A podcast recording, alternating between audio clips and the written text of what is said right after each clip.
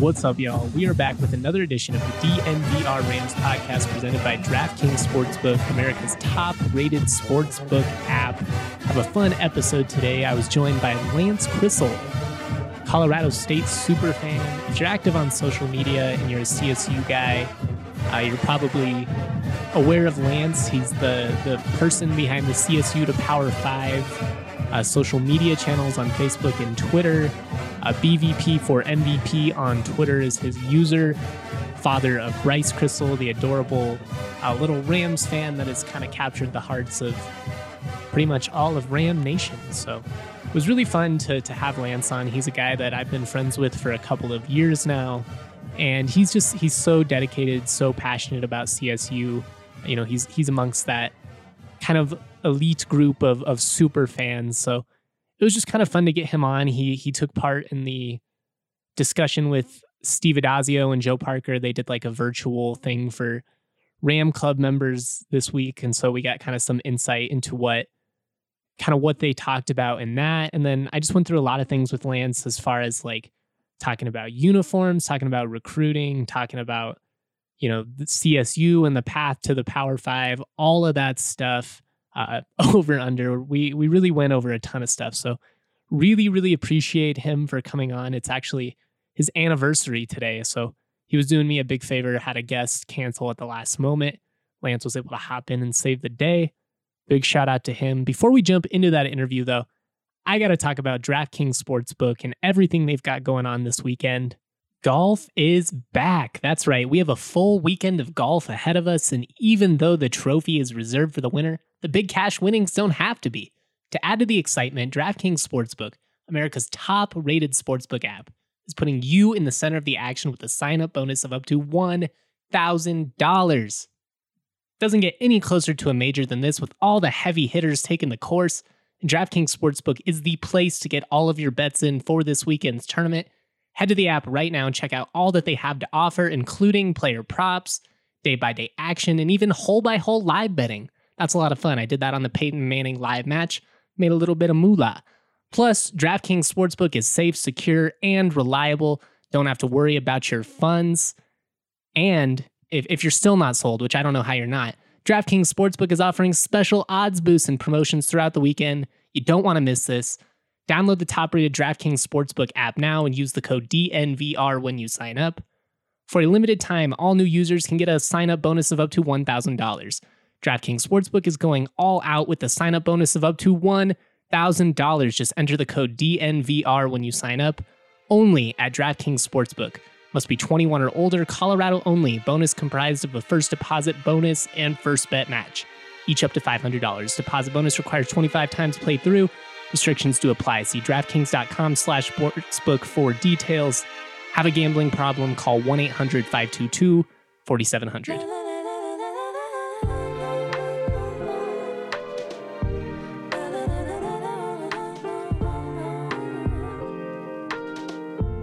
All right, joining me today, we've got Colorado State super fan Lance Crissell. Lance, Hey, what's hey. up, my dude? How are we doing, buddy?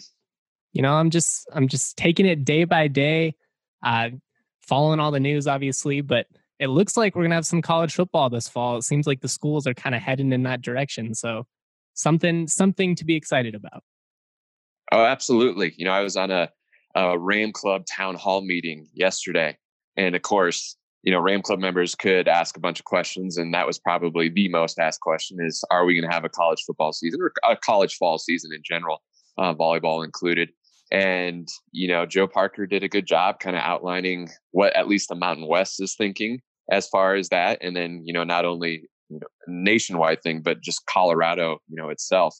Can we can we get this up and running? And are the California schools going to join us? And you know, it sounds like it's a fluid situation, like the last four months have been across our country. But um, you know, it seems promising. And I know he did mention they already kind of have a plan in place for, you know, let's say fifty percent capacity can come watch a game, and uh, you know, so I think it was his opportunity to uh, uh, sell season tickets as well because he said their number one priority will be anybody that has a season ticket. It's looking good, like you're going to be able to attend. So those people who just want to buy the, the CU game, you know, because it's going to be a big one. It looks like he may need to get season tickets in order to to show up for that as well. So we'll see. I'm excited though. Interesting. So it sounds like Joe Parker at this point is is fairly optimistic that there's going to be, you know, football and and some fans in the stand. Probably not a packed stadium, but it sounds like at least some Ram fans. Yeah, and I think I think we'd all take that, right? You know, those people who are willing and comfortable enough to go and more than likely wear a mask. And it sounds like kind of the, the setup you know, I'm sure it's a difficult situation, but even more so would be kind of the food operations and how do you get, you know, people want to buy food and packaged and just keep everyone safe. And you know, you know the staff over there at CSU with Doug Max and everybody. I'm sure they're on top of it. And when it's finally a go, I'm sure they'll they'll be ready. And uh, you know, yeah, it's just gonna be kind of spacing people out and making people comfortable. And um, if anything, it sounds like, you know, like Coach Steve Addazio, like he he's pushing Joe to kind of be that spearhead and like, hey, let's go. I'm I'm ready, you know. And it was kind of funny on the call yesterday. All the coaches were like, you know, very professional. They want to keep things safe, especially their players. But man, it's it's go time. So we'll see. I, you know, I've talked about it on the podcast these guys are going to be lifting and stuff throughout the summer. It just makes a lot more sense for it to be in a controlled environment at CSU, where obviously you know that the sanitation processes are going to be top of the line rather than like, you know, I don't want Declan Jackson working out at a Planet Fitness in, in yeah. Florida. Like, who knows how sanitary right. that is? Oh, absolutely. And they they mentioned that as well that they have a whole plan in place of um, kind of moving of course, you know, the, the new, we have the best facilities in the Mountain West, um, if not most of the nation. And now they kind of have this new plan in place for taking a lot of it outside, just so they don't have to worry about air circulation and cleaning. You know, of course, they'll clean the equipment, but moving a lot of that equipment that can be moved outside and they have, you know, the space to do that. And so their plan in place is to, uh, you know, get the athletes, keep them outside. The only reason they need to go inside for anything is if they needed something with the training room. Um, and then same with like their meals and you know you know power ups and things like that. That that would all be there prepackaged. And so I you know I know people like Trey McBride. They've been working out nonstop, you know, in their garage, and now he's he's itching to, to get back. And I'm sure it's especially for those guys, it's it's a whole different ballgame of you know working out in your garage compared to working out with a hundred other guys. You know, I'm sure they'd rather have that outdoor workouts would be kind of old school. I kind of like that. But old man, school get hot. Yeah. I wish uh, I wish the media got all these scoops. He, they're throwing out all kinds of information for you guys on this call the other night. That's awesome. I, I was gonna say this could have this could have been a, a, two to three part article for you. You know what's coming in the fall. So hopefully they they remain optimistic and and we're good. You know, based on all my interactions with people from CSU, it seems like people are at least like you said, you know, optimistic. Obviously, there's just so many unknowns at this point. But you know, speaking of Joe Parker, he's obviously taken a lot of heat from the fans, mostly due to the Bobo extension, and then obviously he kind of takes some of the blame for the general lack of football success and some of the other, you know, stuff that's happened with some of the other departments. But we've seen a lot of like graphics and stuff that talk about how he's actually been pretty successful from an athletic director standpoint. Obviously, like financially, they're doing pretty well, especially given the circumstances. But you have kind of a unique relationship with him, given that you've gotten to participate in some of these more like exclusive fan interactions with coaches, with the with people in the department. What is your opinion on Joe Parker and in particular, like how he's handled interacting with the CSU community? That's a great question. And, you know, I've always been uh, Team Joe Parker all the way. And, you know, a lot of people I'm sure will just be like, well, you know, you've gotten to know him, you've created a, a bond of friendship. And so, of course, you're going to defend your guy.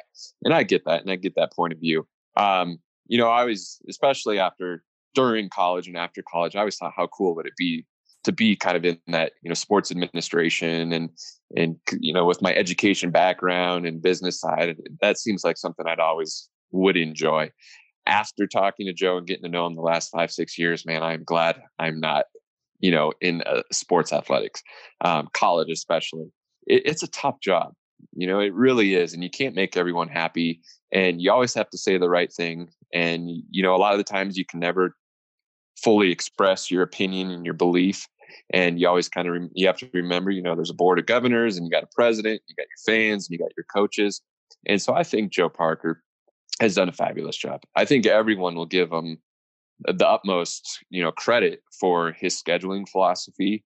Um, you know, we've never had SEC schools and Pac-12 schools coming in not only to Canvas Stadium but to Moby, and you know, I so I know that's always kind of what he'll be known for. And then, as you said, a lot of people though kind of dismiss that because they see you know the situation with you know first it was Eustachy, and then kind of the downfall of Bobo, and you know I think a lot of people, especially like on Twitter and whatnot, you know they, they wanted to know why didn't Joe jump the gun maybe a a year if not two years earlier than he finally did with with Mike and I never really fell into that category. I was kind of in that gray area of like, you know, I, I really appreciated what Coach Bobo and especially like Joe Cox did at CSU. The wins weren't there, but you know, personality wise and and their beliefs, I, I truly appreciate that in them. Um, but for Parker, you know, I was in that gray area of, of what to do because the wins weren't there, and we all know college athletics. The only way, especially football, you survive is to have wins and um, and it wasn't until I got to sit down with Joe and a couple of the Ram Club uh, boosters where you know, of course, we we kept it a secret. You know, kind of some of the things behind the scenes, um, but just went kind of the timeline of events, what truly went down, um, and just kind of the the progress of it all, and you know what people only saw, you know, was posted on Twitter or the media or whatever. And so just to kind of see that backstory and kind of his thoughts and um, especially the hiring of the new coach as well. You know, that's not what it, how it was perceived, I guess. And so I truly appreciated how he handled it. I thought it was very professional. And um, and so I, I wish, you know, he comes across as kind of just that very quiet, you know, no enthusiasm type of guy a lot of times in interviews. But that's not the case at all when you when you get to know him in one on one and and I wish more people could see that and he's always stated hey if anyone ever wants to have a meeting with me he invites them to the office he'll invite you out to lunch like he is a personable guy you just need to reach out and so that's what I always tell fans people who are like oh Joe Parker this Joe Parker that so give him a call you know you, you can get some good insight just by face to face meeting with him you know what's funny is it, it, it kind of reminds me of like the grass isn't always greener with some people like wanting him gone. I mean, I was actually looking through the through the record books and he's one of the longer tenured CSU athletic directors of the last like 30, 40 years. So he does deserve a lot of credit for the scheduling, for the naming rights. If Addazio ends up being a great hire, he's going to get a lot of the credit for that. So I think like Joe Parker's legacy is definitely still being written and, and still being defined at CSU. But I appreciate that inside perspective just on somebody that's, I mean, quite frankly, you've probably gotten to know him better than I. Like, I, I know Joe Parker, but the athletic department and media relationship is always going to be very different. Like, he's always been very respectful, very kind to me. I think that I've shown him that same respect, but it, it's just obviously not going to be the same as as the relationship that he's developed with you, and that's and that's pretty cool. I, I you're you, are you are spot on. You know, it's how are we all going to be defined? And in somebody with his position, it's going to be you know success on the field and coaches hired and you know the season ticket holders who buy in and things like that. And you know those are some big expectations. And you're right though. I think uh, home run hire with Niko. You know, in, in uh, most CSU basketball fans, especially, I think really feel that way. And um, and after hearing Addazio speak yesterday and when he was first hired, I think I think it's a great hire, and I'm excited for it. And not only as him of a, a, head coach, but some of the assistants he's brought in too. I mean, it looks like a nice group of coaches that will be leading us, and so we'll definitely. I think I think Addazio has done a good job of at least getting people excited. Like, obviously, at the end of the day, it's all going to come down to does the team win? Like, the recruiting excitement is great. The speeches that he's given have all been great. But, you know, if they go out and they win six games over the next two years or something, like people are going to be just as pissed. Um, I agree about Niko. Obviously, great hire on the basketball side. If, if you're going to criticize anything in that process, it's that they hired a search firm and like everybody in the world would have been like, interview Niko, interview Craig Smith, you know, interview a couple of other candidates. You didn't need to waste the money, but I'm also not going to criticize them for doing their due diligence and, and going out and trying to get extra input. But I did want to ask you about the the CSU to Power Five stuff because you were obviously behind all of that, a really big movement. Uh, the CSU to Big 12 talk has died down over the last four years or so. But I think like deep in, in Ram Nation's heart, it's it's where they want to be. You know, where what are your thoughts on this? Do you think there's a road to the Power Five for CSU? Yeah. Um, so talk about before the stadium was built, like this was my life. And so just to kind of give you a backstory of it. So I had a buddy who was working, of course, in the athletic department. this was about about five, six years ago. So after our 2014, you know, amazing season, the 10 to 3 season didn't end the way we wanted, but man, that really brought, you know, CSU, I feel like back on the map for football. And fans were there, they were excited. And I buddy in the department who, you know, of course there was a lot of hearsay and just, you know, talk talking over a beer or whatever. But he's like, you know, the Big 12's looking to expand. And they've kind of trickled that out there. It's been rumored, it's been released. And he goes, CSU's interested. And the Big 12 has that mutual interest. And he listed about eight other teams. I think, you know, it was BYU, UConn, um, gosh, who else? SMU, Houston, UCF, Boise, U, yeah, you know, th- that kind of group. And it sounded like Big 12 was looking to add two people.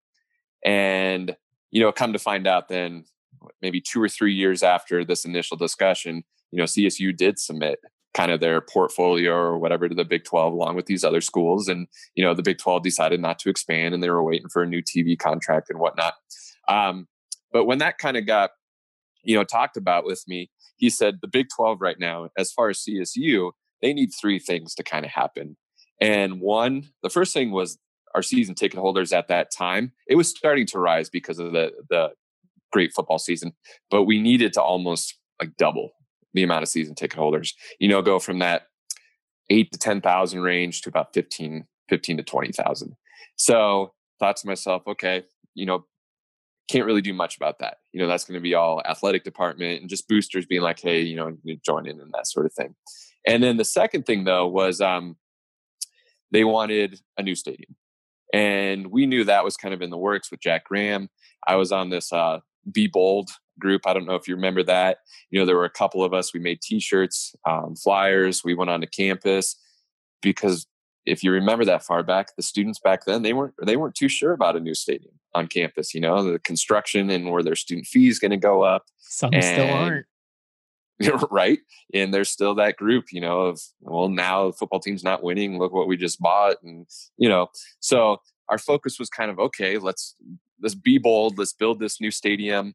Um, you know we really pushed that and and that kind of got going at least from the fans point of view. I know jack graham really appreciated that. And then when joe parker took over um, he really kind of asked us to step up and come to these meetings and talk. And you know it was it was a good time. It, a lot of hostility from other sides but that's that's what makes college athletics passionate right so then um, after the stadium kind of got approved and get got going the third thing that the big 12 was looking at was you know and i always kind of find i don't find this hard to believe at the same time i do is that the power of social media and they were like you know csu do the do the fans show up on twitter do they show up on Facebook? Are they retweeting?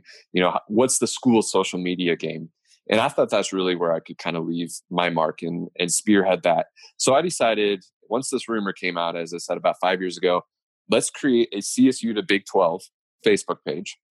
And any article I could find, um, kind of rumored with CSU, just things about our demographics, our enrollment, our tourism, um, you know, our funding, our leadership, anything I could just kind of put together, I started putting on this the CSU to Big 12 page.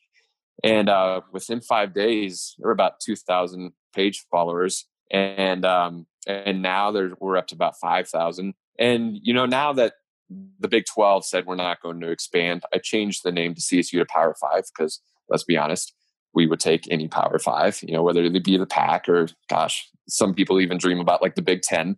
Um, and so now it's just, you know, there's no there's no rumors, I guess, really anymore about expansion because everyone's waiting on these TV contracts and seeing where we're going to go. And so now the page is just kind of turned into, you know, let's let's keep the momentum going and let's have a real powerful social media you know page where i can post a lot of things from volleyball basketball football and and uh you know even when guys and girls go you know into professional careers you know post things about that and uh, for the most part you know people have been really receptive of it and it, it gets great engagement and interaction and so you know it's something hopefully someday we can change the title to csu in the Big 12 or CSU in the Pac 12. I personally, I think we fit in the Big 12 the best.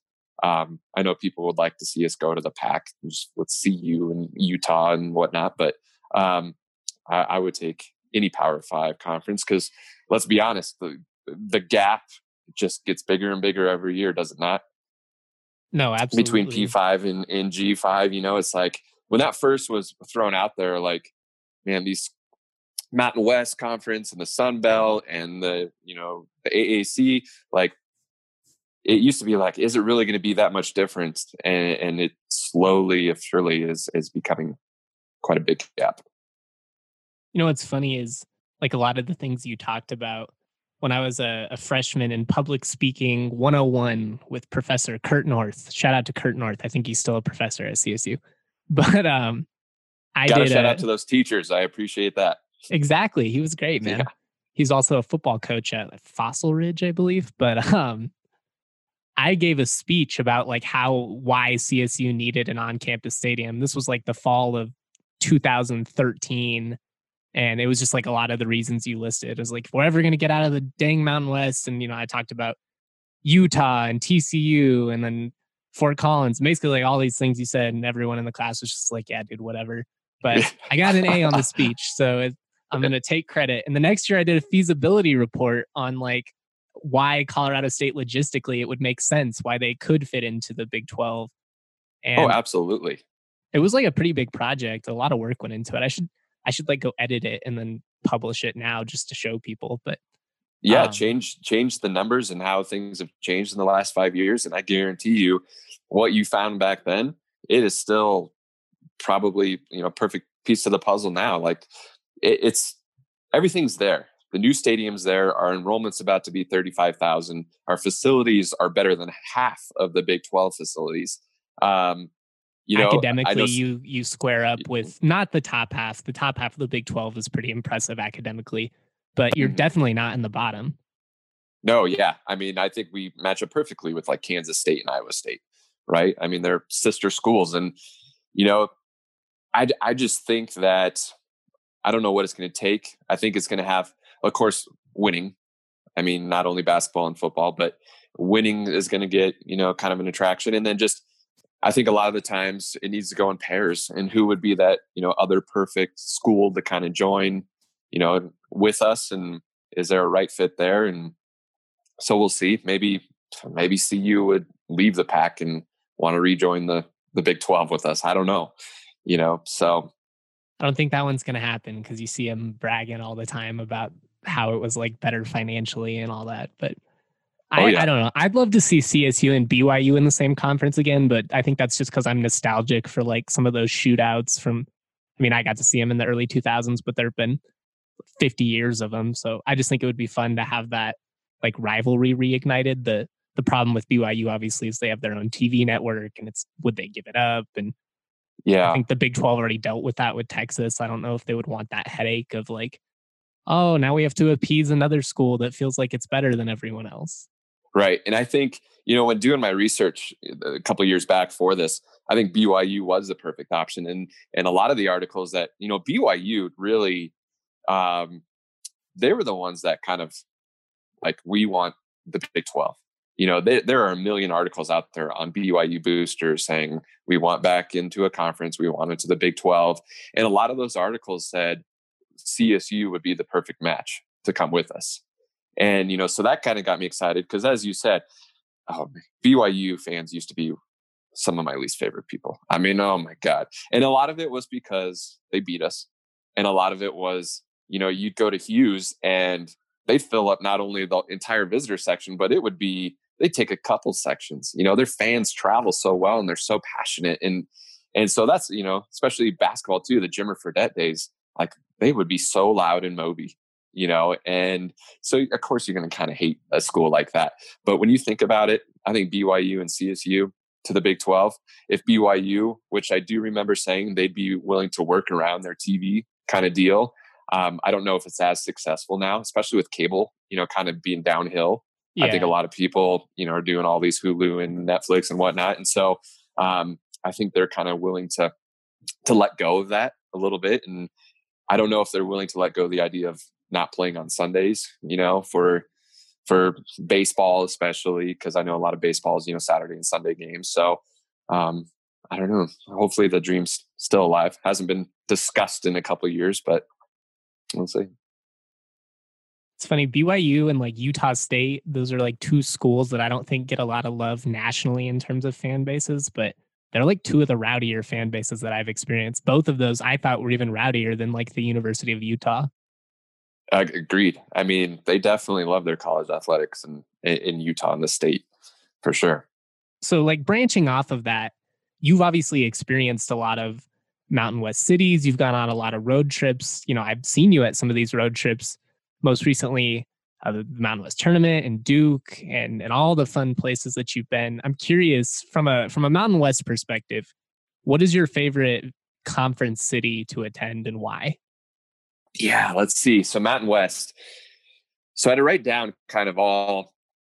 I think it. I think it falls into two categories, and I can admit that I've never um, gone to like an away CSU volleyball game or a softball game, and I guess if I was truly a, a great Ram fan, I should probably make one of those trips. Olivia Nicholson would be upset that I haven't, you know, gone to away still. game. That's right. That's right.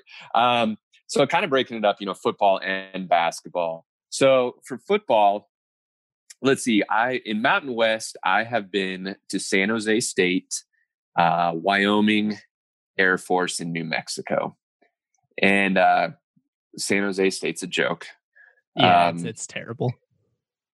The only nice thing about that was like you you literally did feel like it it wasn't a Ram home game per se because there weren't that many CSU fans there, but you kind of walk in and you don't need to worry about anybody giving you a hard time and you can spread out and get as close to the field as you want and cheer on your guys. So that's the one good thing about that, I suppose.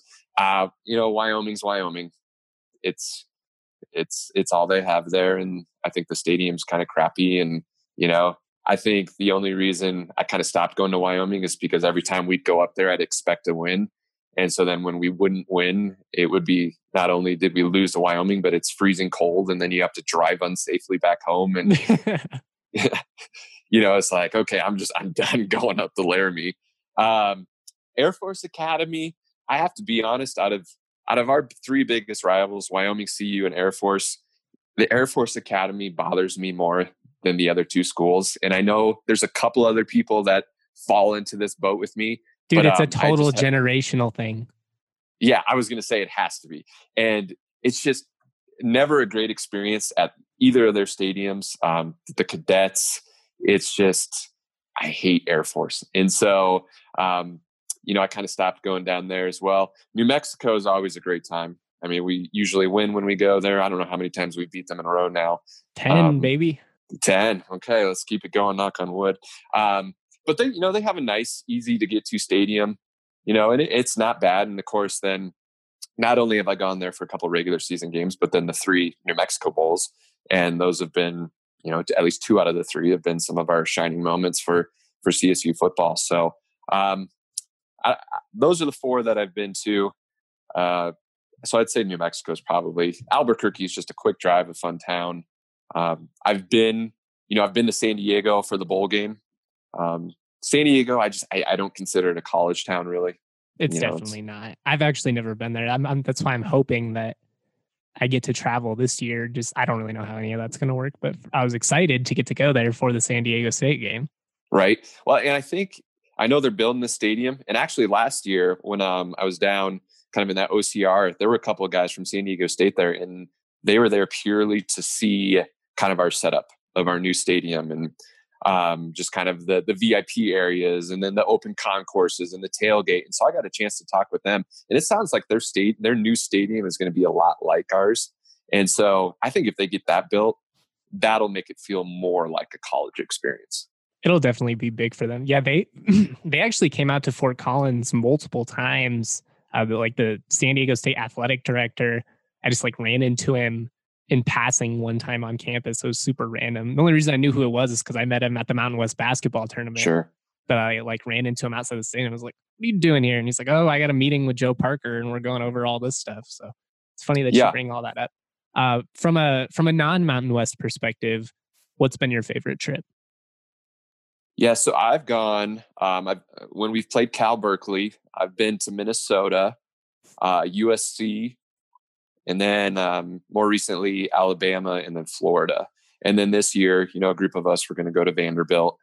Um, That was the trip I- I was most looking forward to this year. yeah, yeah, that was going to be, you know, my questions for Joe is just what's the likelihood of us still playing there, and of course we- we'll see. Um, out of those, I wasn't a big fan of Cal Berkeley. It reminded me too much of Boulder, um, and of course, you know, and even their fans, it was like, and this was. This was the three and nine years of Fairchild that we went, and I was like, "You guys are talking crap to us. You know you're going to beat us," and they beat us like forty-four to seven. And yet, as we're leaving the stadium, we're just getting harassed. And it's like, okay, you know, it didn't leave a good, maybe it's because we beat them prior with Van Pelt and so they still had some hard feelings towards us. I don't know. um, but, you know, Cal was the town, San Francisco's, you know, enjoyable. So that's always kind of a good road trip. Minnesota's fantastic. Um, I've always enjoyed going to Minneapolis. The fans are awesome. The tailgate scene up there is is incredible. The new their new stadium, which we you know used to kind of create ours as well. Um, it's a great it's a great stadium. So I've always liked going up there and seeing CSU play the Gophers. Uh, USC, there's just you know tradition and history around that. Even though we lost you know, 48 or 44 to zero, whatever it was, it was just really cool to see us play the Trojans. Um, God, I the still more remember recent- that game. I watched that on TV with my dad. It was like what 2004 because it was Yeah, the Matt Leinart team. So, but oh my Oh, god, they were incredible. I mean, uh, they went on to win the national championship, but like even CSU, even that team, like they were good. Like Joel Dreessen and David Anderson. yeah, there was a Um, lot of talent. They just they just couldn't. I mean, that's one of the greatest college football teams of all Right. time. And it sucked too because I think it was like maybe it was a regional ABC, but it was like on ABC. Oh yeah, it was ABC prime time, Yeah. like six or seven p.m. Because I was so stoked because it never happened in my entire life. Like Yeah. CSU prime time ABC, and then it was just like thirty to zero so Yeah. fast, and it was just like, oh my. laid an egg, but experience was fun. Um, I think you know there's a lot more college football stadiums I'd like to get to, but by far, a million times to none, Alabama's been my best experience. And again, they probably didn't see CSU as a threat, even though the year we played them, we scored we scored more points on them than anyone else. I think up until the SEC championship game. Yeah, 2017, the entire regular season, CSU put the most points on Alabama. Yeah. So, I mean, you got to get those small moral victories, right? But just going to Tuscaloosa um, and being a history teacher, you know, I'd never been to Alabama in the South. And so uh, just seeing that was kind of awe inspiring to me. And, you know, I kind of really dive into the culture and just the history and tradition of that place. And um, the fans were extremely welcoming. I mean, we couldn't walk more than a block without getting stopped of people passing out beers and hey come tell us about fort collins and about csu and you know it wasn't just let us tell you about how great alabama is. You know they wanted to know about our football team they wanted to know about colorado and and it was just a really welcoming experience and uh, so alabama's definitely on top of my list. I had the exact opposite experience at florida. I was thinking that the gainesville would be the same and the fans would be the same and the pride and traditions there but man uh, the fans were not very welcoming. Um, Gainesville, the town itself, just was like, meh, you know. And so I was, I was a little disappointed in the Florida trip. It was cool to be in the swamp. Man, it's hot. Like it's, it's just hot and humid. And, and Bryce and I, Bryce, you know, even as a little kid, usually they're pretty good, but he's like, it's just too hot here. So, um, no, I'd, I'd say out of all the away, Alabama's been the best. But I've heard great things about Nashville and Vanderbilt. So fingers crossed we get to go there this year. Yeah, I think Bama is probably, I mean, for me, obviously being an Alabama fan and like a CSU student at the time of that 2017 game, it was just like the clash of both worlds. And then getting to go on the field and stuff, like I got to take a picture uh, with Jake Bennett, who I went to high school with and grew up with. So it was just like kind of a cool moment. Like what weird. Like I remember playing sports at Schaefer Athletic Complex yeah. in Lakewood, and now we're standing on in Bryant Denny with a hundred thousand right. people around us. But yeah, the most iconic kind of football stadium, or at least top three, you know. And and here you are, kids from Bear Creek, Lakewood, Colorado, now in Tuscaloosa, you know, doing things, big things for the Rams. All right, we'll hop right back into that interview in just a second. But first, let me talk about my friends over at Breckenridge Brewery. Breckenridge is, of course, the official beer of DNVR. I've been repping Breck since, well, I was about 19 years old. Don't tell the police that, but that was when I had my first Avalanche Ale. I actually remember the exact moment I had my first Avalanche Ale. It was in my buddy Alex's backyard. We were 19 years old. We were about to be freshmen in college. We were hanging out. It was the summer after we graduated from high school, and we popped open a couple of cold ones just chilling in his backyard. Really great memory. I mean, all these years later, I still remember it. Uh, right now, you can get the 15 can sampler delivered right to your door through Davidson's. Davidson's, the most convenient app on the market, especially if you're out there in the Denver metro area. They've got different deals on there really just a great way to do it. But the 15 can sampler is just your best bet for variety. You can get a little bit of Avalanche Ale, a little bit of Strawberry Sky, a little bit of Hop Peak IPA. Just mix it up a little bit. Variety is the spice of life. So much love for Breckenridge. If you can't get it delivered, buy it at your local liquor store. Go hit up the farmhouse. All those great things. Breck rules. And that game was kind of like the first time for CSU that we got for CSU fans that everybody got to see this Warren Jackson guy is pretty dang good. Moss and two Alabama yeah. DBs, both of which are in the NFL now. You know, I I don't normally like seeing Alabama DBs get just absolutely beasted like that. Right. But it was pretty great to see Warren. And now just like thinking back to it, it's kind of a, a fun little memory. I'm curious, what are your expectations for CSU football this year? Are you are you feeling confident, especially given that guys like Warren decided to return? Sure. And I'm going to go back to your comment about Warren Jackson real quick. Anything, you know, I've been to so many away games and not for, for football and basketball. My biggest thing is the trip is worth it and it is made if I'm going into halftime feeling like we got a chance to win. You know, there's nothing worse than like, oh crap. By halftime, it's like, do we stay? Do we go? Of course we stay. We're Ram fans, but um, you know, there's nothing worse than that. So Warren Jackson getting that touchdown right before halftime, and I don't remember what the score was. It was like seventeen to ten. I mean, it was within one score. yeah, it? unfortunately, then they they immediately gave like Alabama went right down the field and scored right. again before halftime to make it a two score game again. But you know, like you said, they they were in it, and, and Bama right, fans they were sweating yep. a little bit. They were they and even you know Nick Saban's criticized Bama fans for leaving. I mean, it was a hot night. Like it was hot and humid. I've so never hot. sweat yeah. I had to change and before the game. their their fans, you could tell there was, especially going down and, and, getting something to eat, they were a little anxious. It was not the blowout they expected. And so um, that, that's probably why the trip was worth it as well. And then, you know, yeah, you're right. The the third quarter came out. And then the fourth quarter, we kind of bounced back and we scored late and it looked a lot better, you know, on paper. And so, um, yes, but to, to kind of circle around, I saw that Warren Jack uh, Jackson, you know, kind of said, with the, the personnel and the new coaches put into place and the players that are returning, you know, why not CSU for 2020 Mountain West champs? And, you know, I've always kind of fallen into the trap of every year. Oh, I can see it being a nine and three, a 10 and two year, you know. Um, That's what being a you, fan is about. If you're, if, if every right. year you go in thinking we're going to be absolutely trash, like that, you can't sustain that forever. Right it's not enjoyable, right? Why even? I guess some people like to thrive in negativity, but I've just always been that optimistic fan, and and I think a lot of it too is when you put so much time and commitment into your school and into your team, and getting not only just financially, but getting to know these people and getting to know these players. Um, you know, it's kind of your heart and soul, and so I always like to have that positive outlook. Um, I think though that this year, this schedule, you know, that non-conference schedule, it's tough and whether CU is supposed to be bad or not, that game's always going to be a tough game, right? Especially so, like if you lose aspects of the home field advantage that you would have had in a, you know, packed canvas stadium, forty-two thousand people, most of which would have been exactly. Ram fans. Right, exactly. Um, so that game, I, I know the line's like one and a half. That uh, that'll be a toss up, but I do expect CSU to win that game. I think it's going to be similar too, to the Oregon honestly, State like, game. I'll put it out Yeah. there right now.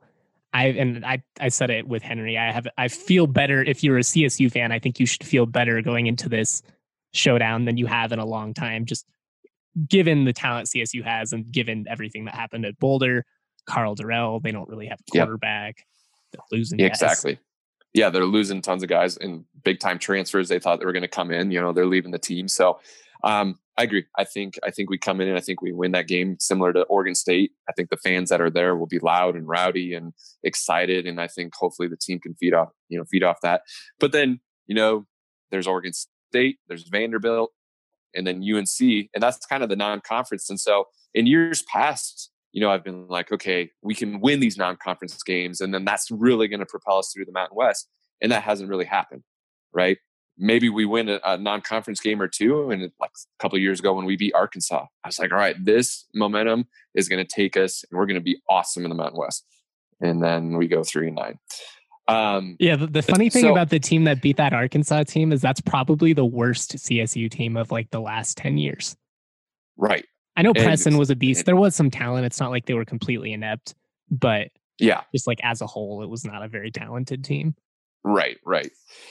And and so I have a, a kind of a different outlook is that you know if we struggle through the kind of the non-conference, especially being away at Oregon State and at Vanderbilt, like that actually might be okay for me. Like if we struggle and and it seems like Addazio has that mentality of like going through the struggles together, you know, leaning on one another and really kind of building that bond and not letting them, you know, fall. And, and he hasn't done anything for me to believe that besides me just watching a couple of his, you know, speeches and whatnot. But I think he really is that true rah rah guy that, you know, we don't we don't let one loss ruin our season.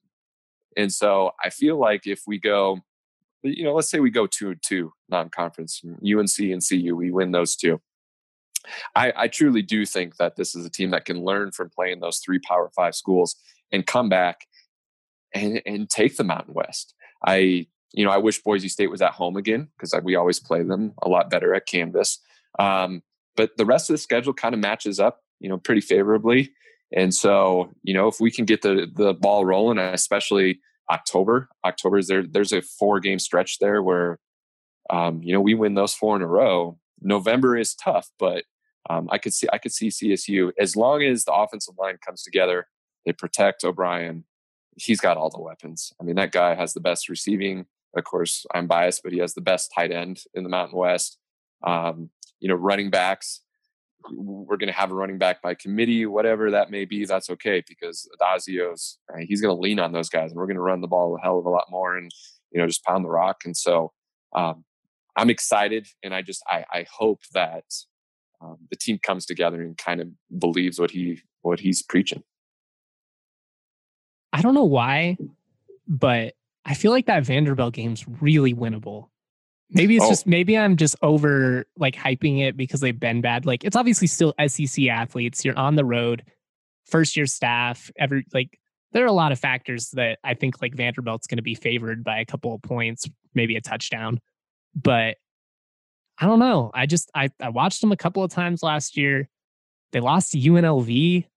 I Yeah. don't- I just And it wasn't I even close. game's no. They, UNLV kicked Yeah. their ass. Yeah. Um, I think I'm with you. Like again, it's one of those road trips. You know, please make it, you know, kind of worth don't it. get too cocky. Don't get like don't don't go in there being like we got this. We're gonna take down an SEC team. But especially if you play well against CU at home, Yeah, you know, we'll see how that Oregon State trip goes. But if you've got some juice going into it, we'll. see. Yep. I don't know. I think it's winnable. I'm with you. And I think that was kind of the the fault of last year's team. And who am I to speak? I mean, I don't know their mindset of going into that game, but I think, you know, two years ago, they're like, hey, we beat Arkansas. They're the same team pretty much. We should go in to Fayetteville and beat them again. Well, you know, that didn't really happen. Um, what Arkansas did have was, you know, that that stadium, whether they're two and ten or ten and two, they have fans. I mean, they have that home field advantage and Oh, the yeah. whole pig Sooie thing, you know. And so my favorable kind of outlook on that Vanderbilt game is out of any SEC school to go into where they don't have that crowd support, And, you know, even looking on the Vanderbilt games on TV, anytime any SEC school comes in, you're almost like, wait a second, are they playing at Kentucky or are they playing at Ole Miss? No, they're playing in Nashville. So uh, that could be the one thing where it's like, okay, Vanderbilt's not very good, and we can kind of build that momentum, and their their crowd can't get them back into it. Yeah, one of my favorite memes is actually from a, a Vanderbilt game where it's just like a sad Vanderbilt student sitting by himself and it shows the score and it's like Alabama like 56-0 or something like that. Yeah. But oh, you yeah. know, it's a great point. They they don't it's not like a college football town per se. Vander or Nashville is I, have never been there, but based on what I know about it, it's supposed to be like a really fun place. But I don't think yeah. anybody views it, you know, like a Tuscaloosa or it's not like going to Death right. Valley or Ole Miss or Tennessee or any of those other places. Right. And I think, you know, Ram fans, uh, you know, a lot of people like to kind of bash, you know, Ram fans, there's a lot of them, but there's only, you know, a lot of people always say there's a, a very, very dedicated group, you know, that go to all the away games. And, and I'll admit, yeah, the majority of people that I see at away games or at booster events, it's the same people. And I get that. And I'm trying to help expand that. Um, you got to win, but they though, do travel. Honest. Yes, I was going to say winning solves everything, right? Um, but they do travel well when there's kind of some excitement. You know, the Tuscaloosa, the Gainesville, Fayetteville last year, like Ram fans will travel. And so, especially being that Nashville, you know, I heard Nashville is kind of the new, it may take over Vegas as far as like bachelor and bachelorette parties. And like it's that just new up and coming fun town and the, you know, the country row and the strip and whatever. Um, and so I've heard from you know, especially our group, it's pretty big, and then um, a lot of other people are like, "That's that's the trip I'm going to make." If they had to pick between Oregon State and Vanderbilt, I think a lot of people are going to do that Vanderbilt trip. So, oh, definitely, and it's just like cheaper. It's a lot more affordable to get and stay in Nashville. Corvallis, just like looking at it, even from like the media perspective, I was trying to figure out like what's the easiest way to do it. You got to fly in and then drive yeah. basically like a hundred miles either way you do it, but um, yeah. I did want to ask you about helmets, obviously, because you're a big helmet guy. You're known for that on Twitter. You've got the replicas. Sure. People can't see it because this is a podcast, but you got a bunch of helmets behind you. Uh, I'm curious, oh, man. How do you do? You feel like all of the the uniforms and the helmets have, have made a difference? Just given you've paid attention to all this stuff, you know, the recruiting and general, just like swag. I don't know, like I think I think CSU's gotten more attention. Like you've seen sport them on Sports Center, stuff like that. Has it made an impact? I think it has, but I'm also, you know, in that you know 35 to 40 range, um, where a lot of other people my age they don't. And I think the one thing I kind of have on my side is, you know, being a teacher, like you have to adapt to like the changing times. Like if I don't connect with my students, they're just going to see me as like some old history dork who likes CSU, right? And so I really kind of, you know, you have to go along with kind of what they like and what they think and how they think. And so I athletes all the time are retweeting and posting and you know they use like the fire emoji and they're like these are dope and you know it's they want to look good play good right and so the best thing csu ever did was get out of russell and then go with under armour and you know, I numerous recruits have said this is just one of the best. You know, maybe the uniform not as much, but one of the best helmets. You know, and just all our variations that are in college football. And has it gained us, you know, wins? No. Um, has it gained us some high profile guys? Uh, possibly. What's your favorite helmet of all of the of the current helmets? Sure. That's a tough question. You know, so I've done um so I've done about 13 different custom CSU helmets and just different variations. And, you know, a lot of them I've of course sent over to Joe and I was like, hey, this needs to be our next helmet. You know, what do you think? You, you don't have to give me credit or anything. Just throw it out there. I think it would look sweet with this uniform combination and whatnot. Um, and I like to think some of them have been in coalition inspired by kind of my my mock design. I don't know, maybe. I know you had the um, bone design first. Yes, yes. So that's that's always been my favorite. So I guess right now there's a possibility of CSU having six different helmets, and I think, you know, my opinion is definitely not kind of the majority. I would put my least favorite, number six, maybe this is majority, as as the gray helmet. Um, like, well, I, I guess the uniform is gray, and I wanted them to create a gray helmet with it, with the green bone horn. I think that would have just yeah, made you know the it would have popped a little bit better. It, it, just would have looked like it meshed well. Um, I guess they never actually really produced that helmet, just the jersey. But because of the way we lost that game with Wyoming and stuff, I'd say you know that would be my my least favorite helmet if they ever decided to bring that back. Um, but so, so, let's go then, I guess, to number five. I just did not like the homecoming helmet last year. Oh, this um, sucked. I like, like that logo is fine, but it just did not look good on a helmet at all. It was boring. It was. It was just yeah, it, it, was a white helmet with a very small logo, and um, you know, I, I created one where it was a matte green helmet, and it, the way I was inspired by it was the Boise State idea, where they took their logo and they still wear it today, and they filled up that entire side yeah. of the helmet with their logo. And so I have one like that where it's just the CSU ram head and it's just blown up and it's huge on the helmet and it looks sweet, especially with the ram head, you know, being white and then the green matte. Um, so I wish they would have done something like that for the homecoming. I get the idea. They wanted just that CSU logo. I just I think it was too small and with a white background, I didn't feel like it didn't pop very well. And it was just easy. Like I get it. You took the state pride helmets and you threw the decals on them. It was just a one game thing. Like I doubt we'll ever see that look again anyways, to be right. honest. Maybe they will. I don't and, I don't and you bring up a great big reaction. Yeah. I mean you bring up a great point that here I am, you know, designing and making these helmets at 300 bucks like this is a when you have to redo a hundred of them i mean it's a you have to have the money to do it yeah so, thousands and thousands of dollars. Right. So i guess we should preface that. Um and then so my least favorite being the the homecoming logo and then i put the next one i put the traditional helmet um as my fourth favorite. Yeah i i i love it I think it's been iconic through the years of college football. I think just the one thing, and especially having students who maybe don't follow, you know, college football or even, you know, they're too young and naive. Like I have CSU helmets, of course, in my classroom, and they're like, "Oh, you're a big fan of the Los Angeles Rams," and and, and they're like, "Well, why is it green? Why isn't it blue?" And you know, then to kind of tell that history. And uh, unfortunately, I think a lot of just adults are probably the same way. It's like, are, are you the NFL Rams or the college Rams? You know, um, so I put that as my fourth favorite. My third favorite, then, um, I just I love the bone horn, and so the white helmet with the green bone. Um, I think they've kind of over worn it. Agreed. It they wore it too much a, last year. I think they wore it like yeah. four or five times last year. It was like, yeah, right, we get it. it. Yeah, and I know it was players' choice, and they always say that's kind of their favorite, and I get it because it goes well it goes well with a lot of j- different you know jersey combinations. But um, I, I, wish they would limit the amount they'd wear it. But I think it looks good. I know they wore that the first time we played Marshall in the New Mexico Bowl, and when they came out with those, and we kind of saw it. Or I saw it, you know, a day or two early. I'm like, man, we were going to go out and destroy Marshall with these helmets, you know, and but we didn't. But um, they looked good. Just hit um, Gallup, Stevens. Just hit him once. That's, I know, man. Frustrating game. Um, my second favorite is the state pride.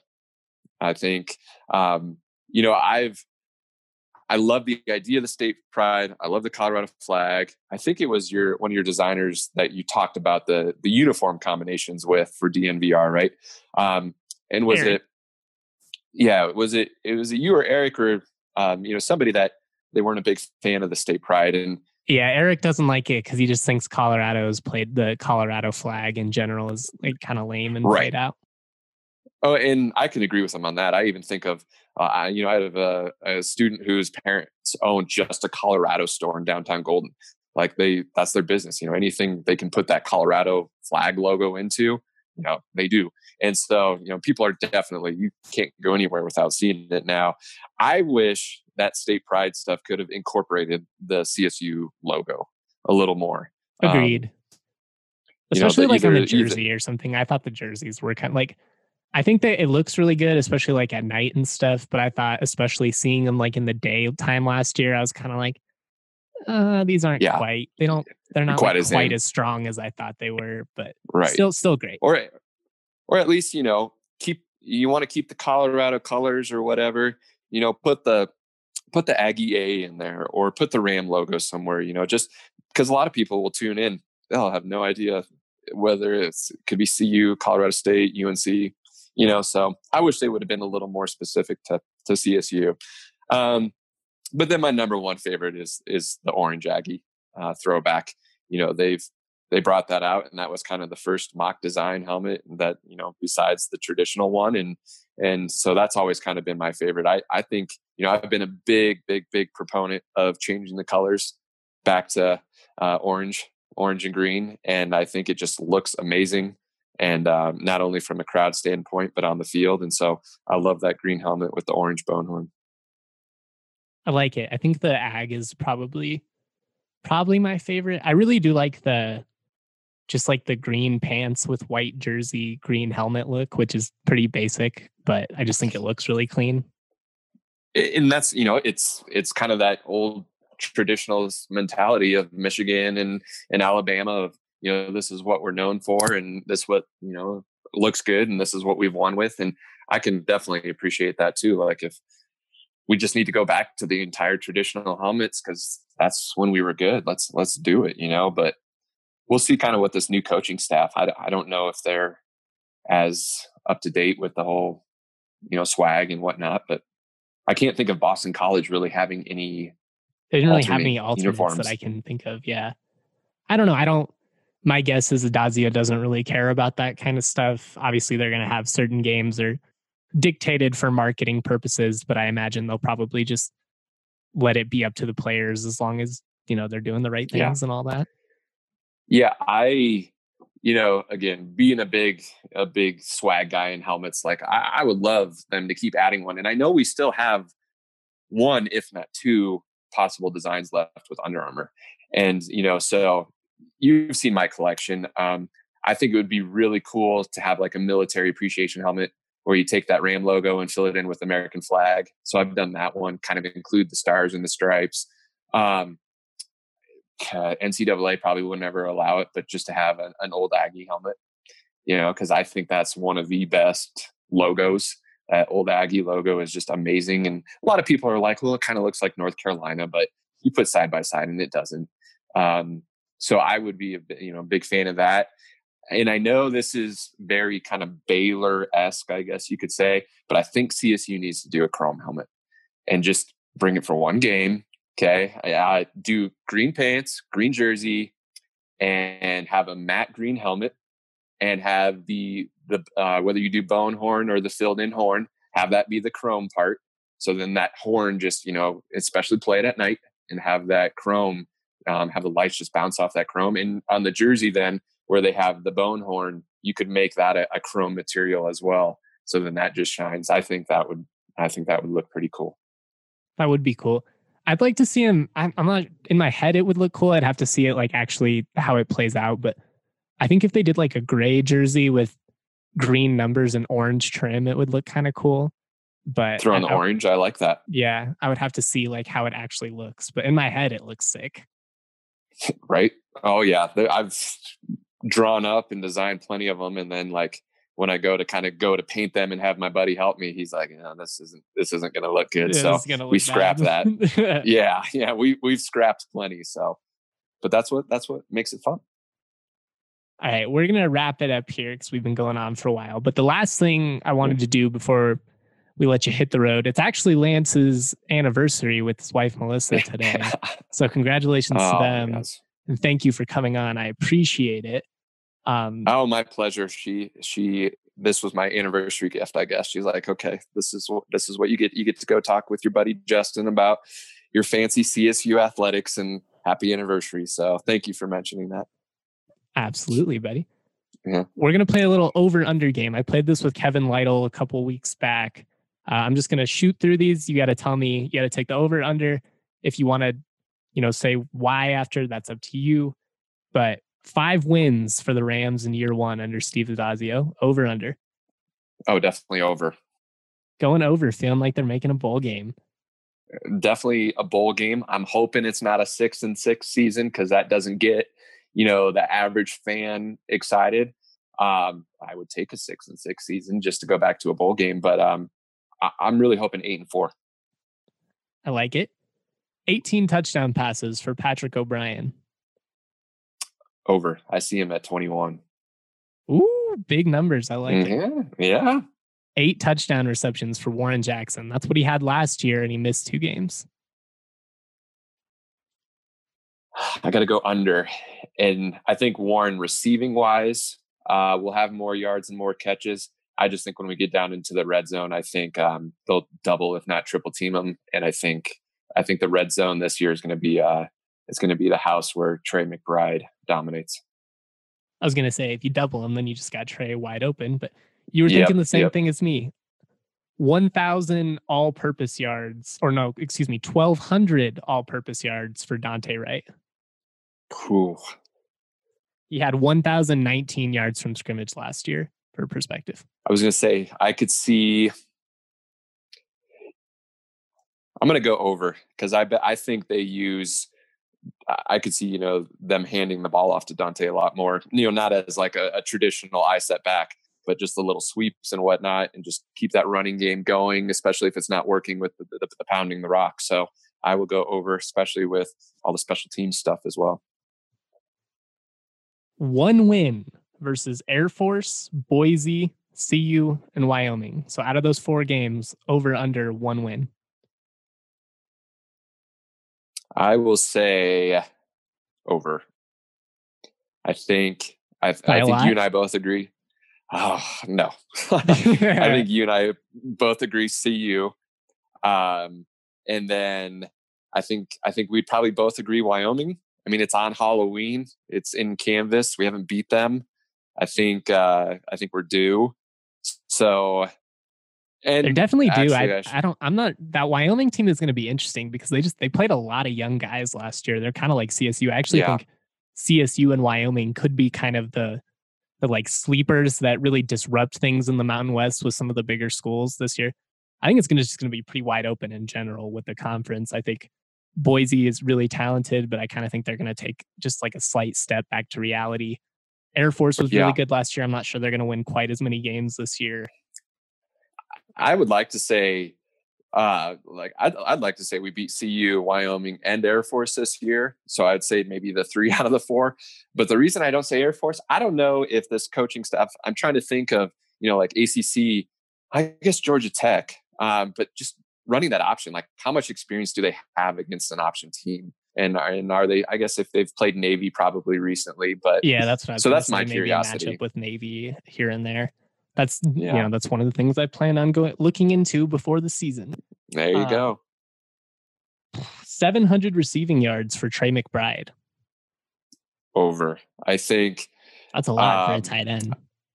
Yeah, what do you have like 560 last year, I think. Yep, exactly. Um, 560. yeah.